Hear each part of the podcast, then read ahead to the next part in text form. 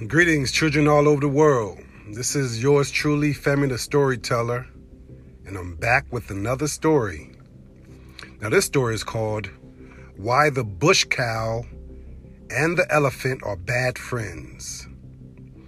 Why the Bush Cow and the Elephant Are Bad Friends. Written by Elphinstone Dayrell. Once again, I don't own the rights to this story, nor do I own the rights to this music. Thank you.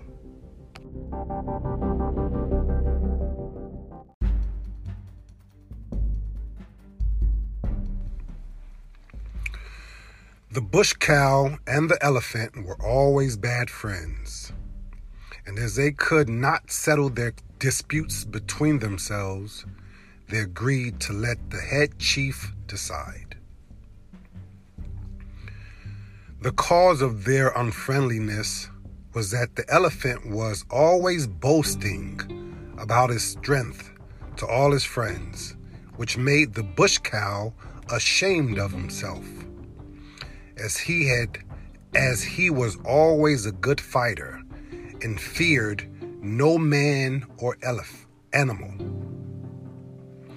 When the matter was referred to the head chief, he decided that the best way to settle the dispute was for the elephant and the bush cow to meet and fight one another in a large open space. He decided that the fight should take place in the marketplace on the next market day when all the country people could witness the battle. When the market day arrived, the bush cow went out into the early morning and took up his position some distance from the town on the main road to the market and started bellowing and tearing up the ground. As the people passed, he asked them whether they had seen anything of the big, big one which was the name of the elephant. A bush buck who happened to be passing replied, I am only a small antelope, and I'm on my way to the market. How should I know anything of the movements of the big, big one? The bush cow then allowed him to pass. After a little time, the bush cow heard the elephant trumpeting and could hear him as he came nearer, breaking down trees and trampling down the small bush.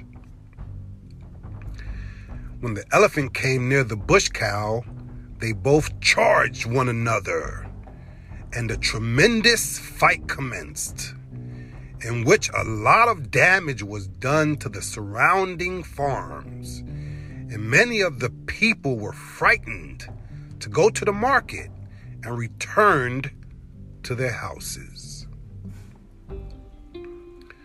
At last, the monkey, who had been watching the fight from a distance whilst he was jumping from branch to branch high up in the trees, thought he would report what he had seen to the head chief. Although he forgot several times what it was he wanted to do, which is a little way monkeys have, he eventually reached the chief's house and jumped upon the roof, where he caught and ate a spider. He then climbed to the ground again and commenced playing with a small stick.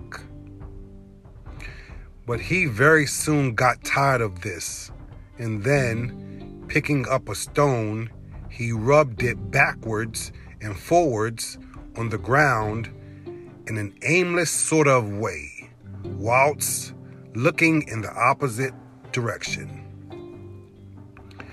This did not last long, and very soon he was busily engaged in a minute personal inspection. His attention was then attracted by a large praying mantis, which had fluttered into the house, making much clatter with its wings. When it settled, it immediately assumed its usual prayerful attitude.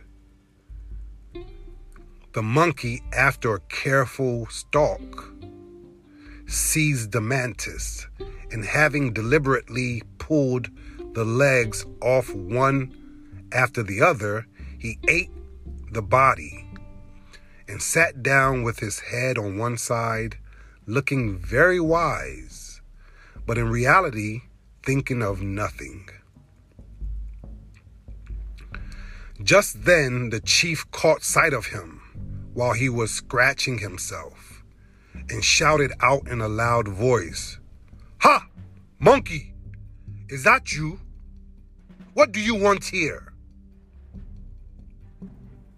At the chief's voice, the monkey gave a jump and started chattering like anything. After a time, he replied very nervously, Oh, yes, of course. Yes, I came to see you. Then he said to himself, I wonder what on earth it was I came to tell the chief. But it was no use. Everything had gone out of his head. Then the chief told the monkey he might take one of the ripe plantains hanging up in the veranda. The monkey did not want telling twice, as he was very fond of plantains. He soon tore off the skin and, holding the plantain in both hands, took bite after bite from the end of it, looking at it carefully after each bite. Then the chief remarked that the elephant and the bush cow ought to have arrived by that time, as they were going to have a great fight. Directly the monkey heard this, he remembered what it was he wanted to tell the chief. So, having swallowed the piece of plantain he had placed in the side of his cheek, he said, Ah! That reminds me. And then, after much chattering and making all sorts of funny grimaces, finally made the chief understand that the elephant and bush cow, instead of fighting where they had been told, were having it out in the bush on the main road leading to the market and, it, and had thus stopped most of the people coming in.